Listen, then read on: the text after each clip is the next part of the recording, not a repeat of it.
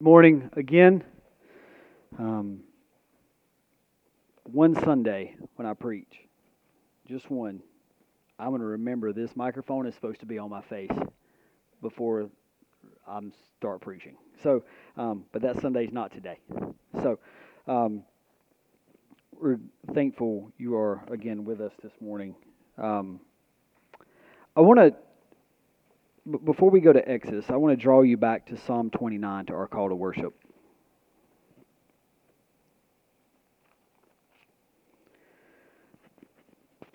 Looking again at verses 1 and 2.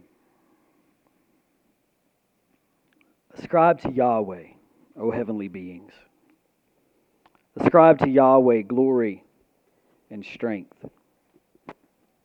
Ascribe to Yahweh the glory due his name. Worship Yahweh in the splendor of His holiness. We are um, today going to be looking and closing our time in Exodus, where we spent the last 12 weeks um, looking at God's faithfulness, um, God's goodness to His covenant, God's faithfulness to deliver His people and today, as we end that, we're going to see the kind of the conclusion and the climax of the story, where we see the glory of God in the midst of the people and among the people in a way that is familiar, but in a way that is distinctly different than we have seen up until this point in Exodus. If you look in Exodus chapter 40, our concentration today will be on 34 through 38.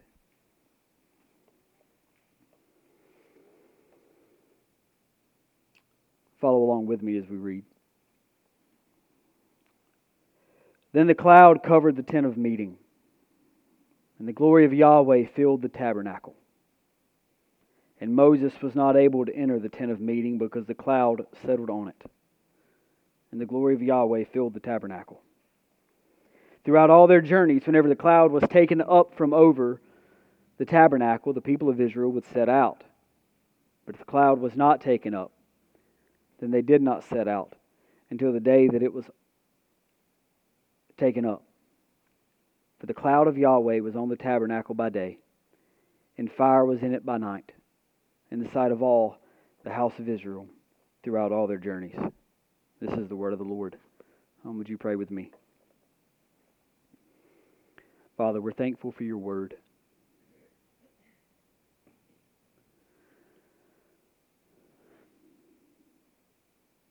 God, as we today look at your glory among upon the temple, the tabernacle, and we look at the reality of your glory, Father, again, my prayer is that you would let the weight of that set upon me us.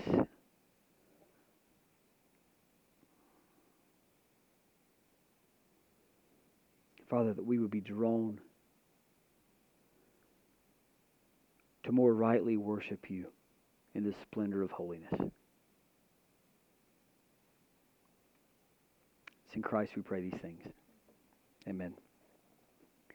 So, again, over the last, this makes, I think, week 12 um, of us going through Exodus. So over the last 11 weeks, we've, we've kind of walked through um, in larger swaths of the text at times, looking at, at the Exodus from Egypt and now to the point of the tabernacle. And I want to kind of just remind us of where we've been and what we've seen. From the very beginning, we saw the people. Um, remember the sovereignty of God leading the people to Egypt through Joseph, preserving the line of the Savior preserving his people with whom he had made covenant. And then there arose a Pharaoh who did not know Joseph, oppressed the people, put them in bondage and slavery. Again, if you remember back to Genesis, just as God told Abraham when he made the covenant with him, that would happen. We've been pointing back constantly in this thing to the covenant, God's faithfulness to it. God hears the cries of the people. God preserves Moses through the infanticide of Pharaoh, raises him up even within the house of Pharaoh sends him into the wilderness for 40 years to prepare him to be in the wilderness for 40 years, sends him to the people. God hardens the heart of Pharaoh. We see Pharaoh harden his own heart. We see God with a mighty hand and an outstretched arm through the plagues deliver his people just as he told them he would do. We see God in his faithfulness to this covenant free his people from this enslaved nation. We see at the, the Red Sea, God again delivering them, fighting for them. Then they get to Sinai, and we see the, the cloud and the thunder and the lightning and the, the command to not go near the mountain or touch it, or you would be stoned or shot with arrows and put to death because the holiness of the Lord was upon the mountain. We see God in His goodness giving them the law of the covenant, and at the same time, we see the people making golden calves and worshiping them. Right after they've heard the voice of the Lord that made them tremble in such a way that they told Moses, Don't let him speak to us anymore. You talk to us. And yet they forget and they make golden calves and they worship idols. We see God bring discipline to them for this. We see God's grace and faithfulness to preserve them and renew a covenant with them. We see God in His goodness give them the law and the priest and the tabernacle, as we saw last week, looking at the idea of the priest and the tabernacle and this place that would be central to all of the tribes and that God's presence would be among them in this way. And that's what would make them distinct. We've, we've built up to this point, and now in, in chapter 40, um, if you look in 16, or the first 33 verses of, of chapter 40, is them doing what God has told them to do up to this point. They're building the temple, they're erecting the temple. And look in verse 16 of chapter 40. And Moses did according to all that Yahweh commanded him. So he did. Then we see from there out, they're building the temple to spec. They, God has not just told them to build a temple, God has told them to build a temple in a specific way, with specific material, to a specific dimension. And in, in this, we see them doing that. They've put the altar in place, they put the ark in place, they put the veil in place. Now it's done, it's completed. The temple has been erected. Now there's this, I would assume, doesn't say, but I would assume now there's this anticipation. Moses has been on the mountain. He's come back with these instructions from the Lord. We've now built this temple where God said He's going to dwell among His people, this tabernacle. I can imagine there would be this anticipation. It, I mean, it would take months to have built this thing. And now it's done. And now what's going to happen? And we see what happens. In verse 33, and he erected the court around the tabernacle and the altar and set up the screen of the gate of the court. And so Moses finished the work. Then in verse 34, and then the cloud covered the tent of meeting, and the glory of Yahweh filled the tabernacle. We see they have erected the tabernacle. It has been built. It has been done. They remember the promise I'm going to dwell among you. That's going to make you distinct. And now we see that coming to fruition. The cloud of the Lord comes upon them. This cloud is familiar to us. If you remember, even back to the Red Sea, the cloud going before them, going behind them, being between them and Egypt, leading them by cloud in the day and by fire by night. It has led them up to this point. And now this cloud has descended upon the tabernacle. But this time it's different. This time it says the glory of Yahweh filled the tabernacle. We often hear and speak of the glory of the Lord. There's even the, the song that keeps coming into my head, and it may or may not be because my wife put it there, but there's that song, if y'all remember, that the glory of the Lord rise among us. Y'all remember that song back in the day? Yeah, there's certain songs I try to forget for no other reason because we sang them 1,800 times, and that was that might have been one of them. But we, we sing of the glory of Lord, we, we speak of the glory of the Lord. Being reformed, we know at least one of the solas is to the glory of God alone. But what is the glory of the Lord? What is the glory of God? Um, even this week, in thinking through that, I've reminded yet again we often use terminology, and if asked to explain it or asked to define what that means, I often give the it means the glory of the Lord. Like uh, we often give the, the word because we don't know how to say it any other way. We just know we used it. We kind of know generally what we mean. And even in looking through commentaries and articles and these kind of things, trying to, to see what the, the great scholars of the world have said about it. Not of the world, but of theology. Even then, there's a sense in which they'll say it's very hard to, to put in a, a, a precise definition what the glory of the Lord is. One person, Christopher Morgan, wrote In a sense, God's glory is the magnificence, worth, loveliness, and grandeur of His many perfections more often, glory communicates God's special presence, as in the pillar of glory and of fire, or the glory that filled the tabernacle. Or as Costi Hinn put it, it's every aspect and attribute of God. So when we speak of the idea of the glory of God, what we're speaking of is the, the completeness of who He is, being seen or manifested in, in some way as much as we can see it and understand it. There's a sense even in which the word that is used there seems to point to some of what it means. The word is, and I'm not, I'm not a Hebrew scholar, nor do I pretend to be, but the word there is kavod. The word translated means heaviness or weight. The, the, the, origin of that, there's a variation of that that's used in the fifth commandment honor your father and mother, give weight to your father and mother. There's a sense in which the variation of that word here, kavod, is pointing to translated glory, the weightiness of the Lord, the heaviness of Him, meaning the fullness of who He is and the, the, the splendor and the weight of what that carries. And in thinking through that, in, in a culture and even among the professing church, in a culture where we have tried to make God as weightless as possible. It is vital that we who are His people are reminded of the weightiness of the glory of God.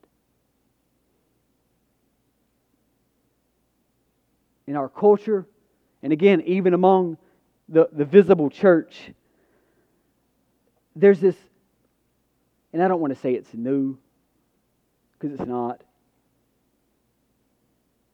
but there's this thing to where we try to take the edge off of God in every way possible. We try to take the weight of who He is away from it, lest it weigh heavy upon someone. But if we're to worship the Lord in the splendor of His holiness, if we're to ascribe to the Lord glory and weight, it's vital for us to be reminded of who this God is. We saw last week, again, we're seeing the fullness and the, the, the culmination of it now. God has, has saved this people to be their God and to dwell among them. Multiple times throughout Exodus, we're reminded that is what's going to make them distinct among the nations. Is that Yahweh will dwell among them. And we who are his people have an understanding that those who are in Christ, he dwells among us in his spirit. We're going to look at that later. And yes, there's a rejoicing in that, and there's a celebration in that, and there's a humility in that. But let's not forget who it is that dwells among us. It is the triune God who spoke all things into being. It is the God who is perfect in every way it is the God who every attribute he has screams righteousness and justice and holiness. It is this God who dwells among us. So I hope that today we are reminded of the weight of the glory of God as we look at this text. And even in looking at the idea of the glory of God, we'll look at it through Exodus, but I, I was curious and, and drawn back even to other places in the scripture where it it teaches us something of the glory of God. In Isaiah 6, text that likely familiar to us. Holy, holy, holy is the Lord God Almighty. The earth is full of His glory. Right? Isaiah 6, we see that the earth is full of it. In Psalm 19 and in Romans 1, we see that creation itself proclaims it. In Isaiah 42 8, we see he will not share it with another. That's vital for us as we look at another aspect of his glory that is seen throughout Scripture. He will not share it with another, and he does everything to that end. Why does God do all things, as the, Catechism for Smaller Children says? Why does God do all things? For his own glory. And all throughout Scripture, we see whether it be salvation, creation, or even the destruction of nations. Why does he do it? That we will know and see his glory. As Ephesians tells us, we were saved to the praise of his glorious grace. He is, will not share his glory with another, which I was even reminded of that this week as I was, I can't remember if I was listening to a podcast or just had scripture, something was, was reading scripture, but even reminded of that with, with Pilate. If you're familiar with the text, I think it's in Luke, where he's speaking and the people are proclaiming the voice of God and not of man If you're familiar with the text, you know what happens to Pilate. He's struck dead with worms. Why? Because he would not give glory to God. We saw in Psalm 29 with the glory of God, we're to worship in light of it. Our worship is to be to that end. We're not trying to make him glorious. I don't make God anything. But in our worship, we're ascribing to Him glory. We are proclaiming what is rightly due Him. We're to worship in light of the glory of God. 1 Corinthians 10 tells us we're to live to this end, whether you eat, drink, or whatever you do. Do it to the glory of God. In Romans, we're reminded that we have traded the glory of God for the worship of lesser things. In Romans 3:23 we're reminded that we all fall short of it. So we see this idea of the glory of God being something that fills the earth, something that the heavens proclaim, something that he will not share, something that we are to worship in light of, and something that everything we do is to be to the end of proclaiming this weight, this glory of the attributes and the beauty of God. But even throughout Exodus, we have seen the reality and the proclamation of the glory of God, either in what He's doing and the people's response to it, or specifically, He's told them, I'm doing this so that my glory will be seen. In Exodus 6, he says, Moreover, I have heard the groaning of the people of Israel, whom the Egyptians hold as slaves, and I have remembered my covenant. Say therefore to the people of Israel, I am Yahweh, and I will bring you out from under the burdens of the Egyptians, and I will deliver you from slavery to them, and I will redeem you with an outstretched arm and with great acts of judgment, and I will take you to be my people, and I will be my I will be your God, and you shall know that I am Yahweh your God, who has brought you out from under the burdens of the Egyptians, and I will bring you to the land that I swore to give to Abraham, Isaac, and Jacob. God is saving them so that he will be known among them right? Exodus 7. But I will harden Pharaoh's heart. And though I multiply the signs and wonders in the land of Egypt, Pharaoh will not listen to you. Then I will lay my hand on Egypt and bring my host, my people, the children of Israel, out of the land of Egypt by acts of great judgment. And the Egyptians shall know that I am Yahweh when I stretch out my hand against Egypt and bring out the people of Israel from among them. Again, one of, the, one of the reasons God is doing what He's doing in the way that He is doing it is so that the nations will know that He is who He is, that His glory will be seen among them. Again, we see the same in Exodus 14. I will harden Pharaoh's heart, and will, he will pursue them, and I will get glory over Pharaoh and all his host, and the Egyptians shall know that I am Yahweh. We've seen it in Sinai. Again, if you remember the account, the Lord tells Moses, I'm going to descend upon the mountain. Prepare yourself. Rope it off. Don't let anybody get near it. Purify yourselves because I'm going to descend upon the mountain. And in 24, we see that the glory of the Lord descended upon the mountain, and we see these tremblings and these earthquakes, and they hear the, the, the rumble, and they hear the voice of the Lord, and there's fear among the people. We see the, the, a portion of the glory of the Lord descending upon the mountain. Then in Exodus 33 and 34, Moses, in the midst of interceding on behalf of the people, because again, they've made the calf, Moses is interceding, and if you remember, what's the request he makes of the Lord? Show me your glory. And what's the Lord's response? You can't see that and live. But the Lord in His grace said, I'll hide you in the, the cleft of the rock. I'll cover you with my hand, again using anthropomorphic language. And when I go past you, I will proclaim my name to you, that I will remove my hand, and you can see the back of me. Again, using anthrop, you can see a, a, a fringe of my glory. But you can't see my face or you'll die. If you remember what happens, he does that, and Moses comes down from the mountain, and what's the condition of Moses? His face is radiating in such a way that the people have to cover his face with a veil. Because they can't even bear to see the radiation of the fringe of the glory of God radiating off of Moses. Even that was enough that the people had to, to hide from it. And now in chapter 40, we see the glory of the Lord. And again, we see something here that is familiar to us if we've been following along in the, in the Exodus story, or even if you haven't, if you're familiar with the Exodus story. We see some aspects of this that are very familiar to us, and some aspects of this that are extremely distinct. We see the cloud cover the tent. Again, we're familiar with the cloud. We've seen it at the Red Sea, we've seen it as it led them throughout their journey thus far.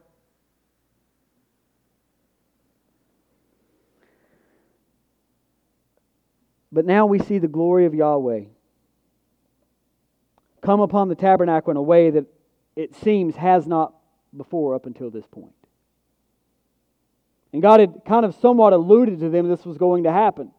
In Exodus 29, 42 and 44, when he's speaking of the tabernacle, it shall be a regular burnt offering throughout your generations at the entrance of the tent of meeting before Yahweh, where I will meet with you to speak to you there.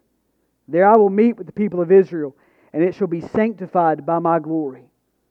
And I will consecrate the tent of meeting and the altar. So God's already said what's going to, what's going to make the tabernacle sanctified, what's going to make it distinct is my glory will be among it. So again, we've seen the cloud before. We've seen the, the symbol of the presence of God among them. But it seems this is a more full display of that and of His glory. What leads me to say that is verse 35. Even Moses was not able to enter the tent of meeting because the cloud settled on it, and the glory of Yahweh filled the tabernacle. Again, think of everything Moses has encountered and seen up until this point. Everything Moses has been able to be a part of and to, to be called to and, and see in, in a way that no one else could. He's seen the glory of the Lord at the burning bush. He was the one who was able to ascend Mount Sinai and be among the cloud, and the Lord spoke to him. He's the one who said, Show me your glory, and God showed him the fringes of his glory in a way that no one else saw. But yet, in this manifestation of the glory of, of the Lord, even Moses could not enter. It made me think of the old hymn that we often sing Holy, Holy, Holy though the eye of sinful man thy glory may not see. The fullness of the glory of God is something that even Moses,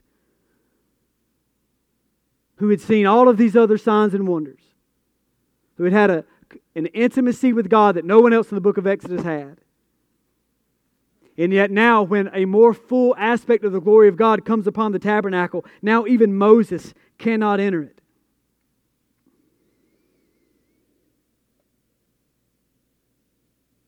And this, again, draws us back to this reality that in a culture that seems to make God as weightless as possible, we would do well to remember the God that we worship.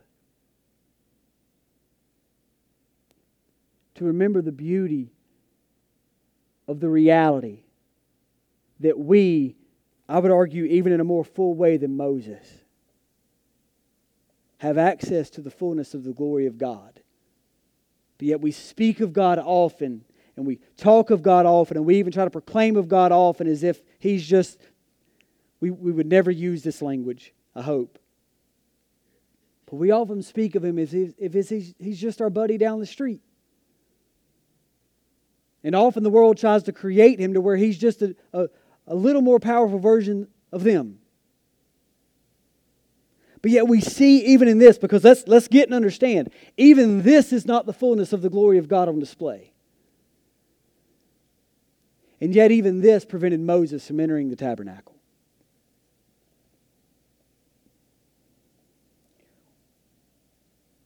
The glory of God, the weight of God, the, again, going back to to, to paraphrase Costi Hinn's definition, the, the fullness of his attributes and character is such that in and of ourselves we have no access to him. Again, keep in mind, even the goodness of God of making Israel distinct from all the other nations because he's going to dwell among them. And he's given them the tabernacle and he's given them the Ark of the Covenant and his presence would dwell there. But let's keep in mind, they did not have access to this. You remember last week, Pastor Adam taught us about the tabernacle and he showed us the diagram, and there's, there's the court where the people could come. There's the holy place where the priest could serve. And then there's the most holy place where the Ark of the Covenant sat. Excuse my poor grammar, ain't nobody going in there except the high priest and him but once a year. So, yes, the glory of God dwelled among them. But even then, they did not have access to him. Not in, not in, a, not in, a, in a full way. They could not approach him in and of themselves. And let's be reminded of that reality this morning. That the God of the Scriptures is a God of glory and majesty and holiness. That man left to himself cannot approach.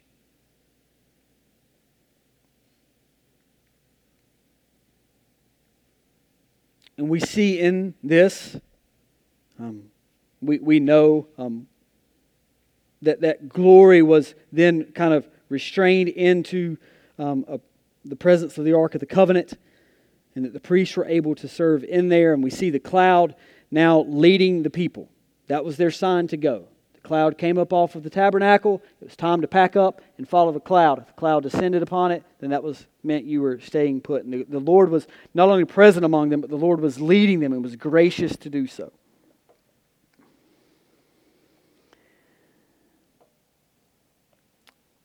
But we look at this and we say, okay, we see a tabernacle. We see the glory of God dwelling among his people in the tabernacle. We don't have a tabernacle.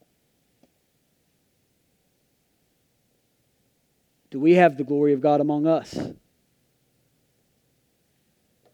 What is, what is our visibility of the glory of God? And we can look and go to Psalm 19, and again, we've looked at the heavens declare the glory of God. But I want us to look more fully into what is what is our access to the glory of God and what is our view of the glory of God now? Not having the tabernacle, nor should we. What I want us to grasp as we look at this reality is even more fully than was seen in the tabernacle, exponentially more fully than was seen in the tabernacle. The glory of God is made known to us in Christ Jesus in its fullness. If you would flip to Hebrews chapter 1.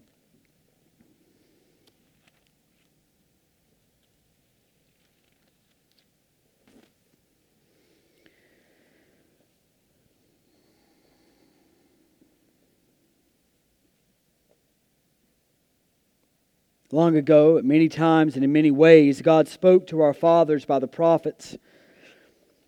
But in these last days, he has spoken to us by his Son, whom he appointed the heir of all things, through whom also he created the world. He is the radiance of the glory of God and the exact imprint of his nature. And he upholds the universe by the word of his power. We see in Jesus, the writer of Hebrews is proclaiming, he is the radiance of the glory of God and the exact imprint of his nature. In Jesus, we see the glory of Yahweh. For indeed, he is Yahweh. We see, again, Colossians 15 tells us the same thing. He's the exact imprint of his nature. And Jesus tells us, if you have seen me, you've seen who? The Father. Because he displays and he manifests and he is the very glory of God among us. Again, yes, in veiled form. He, w- he did not come the first time in the fullness of his glory. Next time he will. But we see in Christ Jesus, we have the fullness of the glory of God manifested among us. But here's the astounding thing with that. Not only in Christ Jesus do we have the fullness of the radiance of the glory of God seen to us, and you may be sitting here thinking, I can't see Jesus. Yes, you can. And if you know me, you know I'm not thinking about some trance you're going to go into because I'm as far away from that as you can possibly get. We have the scriptures. If we have the scriptures, we have seen Christ, for he has made himself known to us. Understand, when we read of Jesus in the Gospels and we read of what the, the writers write to us in the epistles of Jesus, we're not just learning of an historical figure, we are learning of the glory of God among us. But not only do we have a, the view and the, the, the the radiance of the glory of God in Christ Jesus. Here's the part that should astound us. In Christ Jesus, we also have access to the glory of God. Again, in the temple, the tabernacle, they had the presence, but they didn't have the access. They could look and say, We're distinct among the nations. Our God dwells among us. But they dare not go in that tabernacle. And they dare not go in the Holy of Holies. But we, in Christ Jesus, not only have the radiance of the glory of God, but because we have a better intercessor than Moses, because we have a better intercessor than the priest, we have access to the heavenly Holy of Holies. Hebrews tells us, therefore, since we have so great a high priest, let us enter boldly before the throne of grace. True, we cannot see the fullness of the glory of God even now. But we have access to the throne. We have access to the God of glory. Again, point you back to Psalm 24 that we looked at a couple weeks ago. Who can ascend the hill of the Lord? He who has clean hands and a pure heart does not lift up his soul to idols. You get down to the end of that, and it speaks of this King of glory who will enter in this King of glory who now gives us access to glory, who now gives us the, the right and the purity and the righteousness we need to ascend the hill of Yahweh and have access to Him.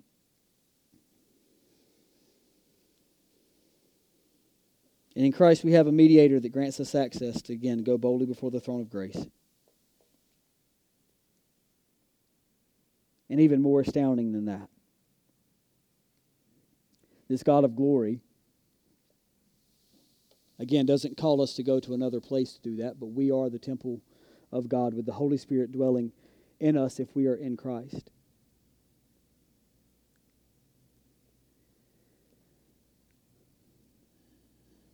I think often I, we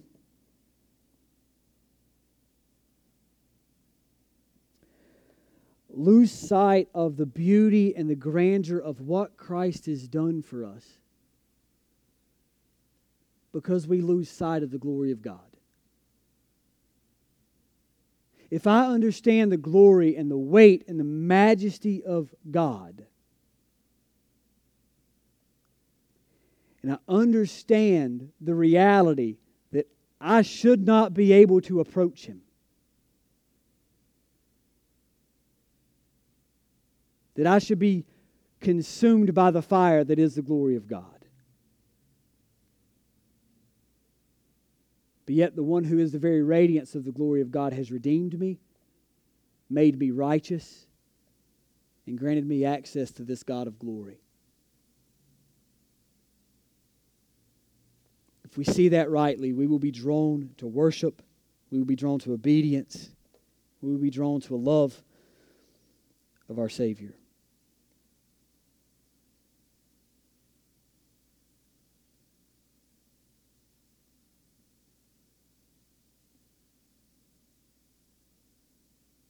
So, one, this idea of the reality of the glory of God will lead us again to love Christ, to, to cling to Him. But again, this idea of the glory of Christ, if you remember 1 Corinthians 10, that is to be the summation of all that we do, down to our eating and drinking.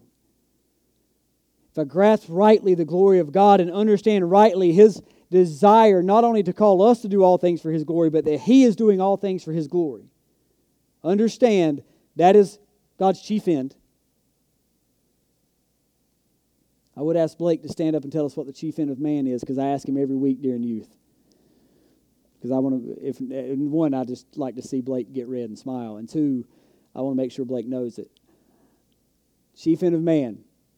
Any shorter catechism people? Glorify God and enjoy Him forever.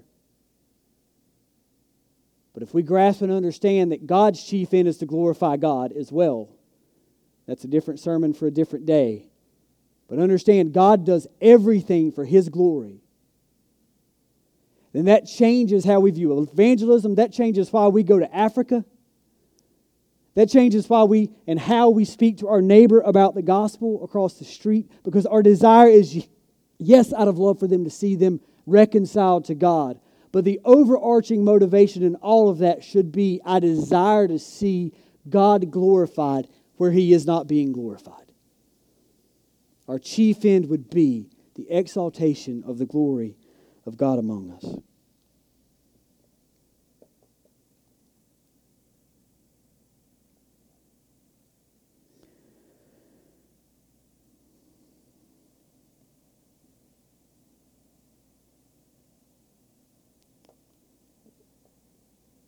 Every week we, we do as we're getting ready to in a moment close our service with the table. And every week we're called to remember a certain aspect of the gospel and the work of God in Christ as we come to the table that flows from the sermon and remember his broken body and shed blood. Today, as we do so, and we come to the table,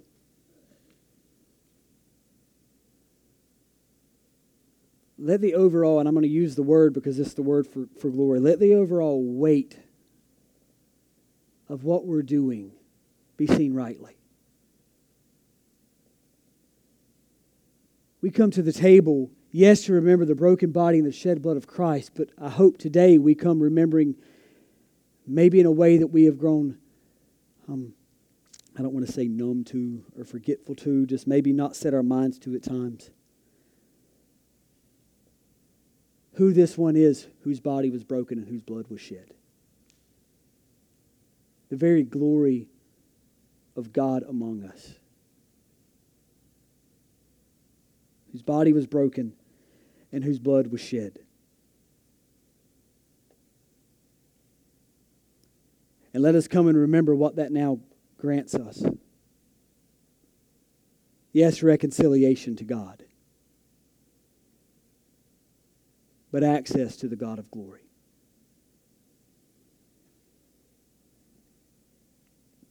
And let us be reminded, let us remember, and let us be drawn into further obedience into the reality that that is the chief end to which we are to do and live all things. As our deacon comes and prepares the table, dwell upon the glory of God in these things dwell upon the glory of what Christ has done, of who He is that has done it, and what that has done for us. Um, dwell upon these things, and then in a moment we'll come to the table together.